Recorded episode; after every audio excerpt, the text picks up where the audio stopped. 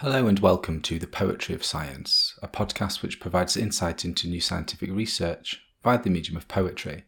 I'm your host, Doctor Sam Illingworth, and each week I'll be introducing you to some of the latest scientific findings and sharing a selection of science-themed poetry. If you enjoy this podcast, then please consider giving it a rating and leaving some feedback in your podcast directory of choice. And if you really enjoy it, then why not share it with a friend? After all, we could all do with a little bit more poetry in our lives. In this episode, I'll be exploring new research, which has found that eighty years after it sank, a World War Two warship is still polluting the local ecosystem.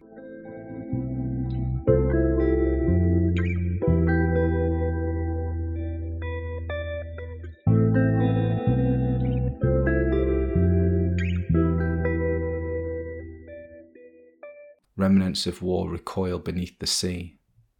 Poisoned mementos that leach and bleed and seep, sunken spoils strewn like silt over lost and broken floors, corroded ambitions spewing forth from violence that never thought to fade. This poem is inspired by recent research published in Frontiers in Marine Science, which has found that a World War Two shipwreck has leaked many pollutants into the sea, changing the ocean floor around it. The seabed of the North Sea is covered in thousands of ship and aircraft wrecks, as well as millions of tons of shells, bombs, and other munitions. These wrecks contain hazardous substances such as petroleum and explosives that may harm the marine environment. For example, it is estimated that World War One and Two shipwrecks collectively contain up to twenty million tons of petroleum products alone. However, despite the huge potential environmental impact of these wrecks, there remains a lack of information about both their location and the extent of the pollutants that they are leaching into the sea. In this new study, researchers focused on the V thirteen oh two John Mann shipwreck. This boat had originally been a German fishing trawler before being requisitioned during World War Two and then sunk by the British Royal Air Force in front of the Belgian coast. Chemical analyses of samples taken from both the steel hull and surrounding sediments revealed concentrations of toxic pollutants that were closely correlated to the distance from the shipwreck, with the highest metal concentrations found in the sample closest to the ship's coal bunker. The researchers found heavy metals such as nickel and copper, polycyclic aromatic hydrocarbons, a class of chemicals that occur naturally in coal, crude oil and gasoline, arsenic and even explosive compounds.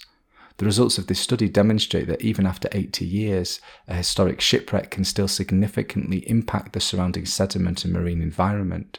It also highlights the need for further observations of other shipwrecks to properly assess the total impact that these wrecks have on the surrounding ecosystems.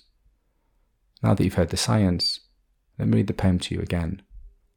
Remnants of war recoil beneath the sea, poison mementos that leach and bleed and seep, sunken spoils strewn like silt over lost and broken floors, corroded ambitions spewing forth from violence that never thought to fade.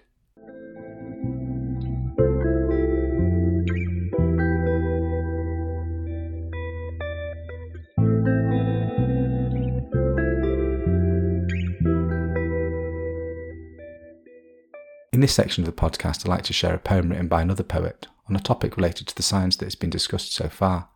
In this episode, I'll be reading After the Shipwreck by Alicia Ostriker. Alicia Ostriker is an American poet and scholar who was born in nineteen thirty-seven in New York City. She holds a bachelor's degree from Brandeis University and an M A and P H D from the University of Wisconsin-Madison. Ostriker has published many collections of poetry, including One Small Out of Darkness, published in nineteen seventy-four, The Imaginary Lover, published in nineteen eighty-six, and Waiting for the Light, published in two thousand seventeen. Her many awards and accolades include the Jewish National Book Award, the William Carlos Williams Award, and a Guggenheim Foundation Fellowship for Poetry. She currently lives in Princeton, New Jersey, and is Professor Emerita of English at Rutgers University. After the Shipwreck by Alicia Ostriker. Lost, drifting on the current as the sun pours down like syrup sinking into afternoon. The raft endlessly rocks, tips, and we say to each other, here is where we will store the rope, the dried meat, the knife, the medical kit, the biscuits and the cup. We will divide the water fairly and honestly. Black flecks in the air produce dizziness. Somebody raises a voice and says, listen, we know there is land somewhere in some direction. We must know it. And there is the land, looming, mountainous, massive, on the horizon there in our minds. Then nothing, but the beauty of ocean. Numberless waves like living hysterical heads, the sun increasingly magnificent, a sunset wind hitting us. As the spray begins to coat us with salt, we stop talking. We try to remember.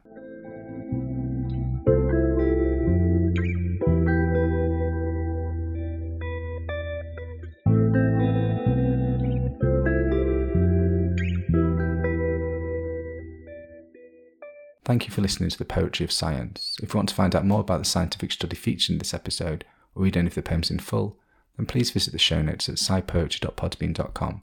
That's sci poetry dot podbean dot com, where you can also find out how to get in touch with any questions or comments you might have. Thanks for listening.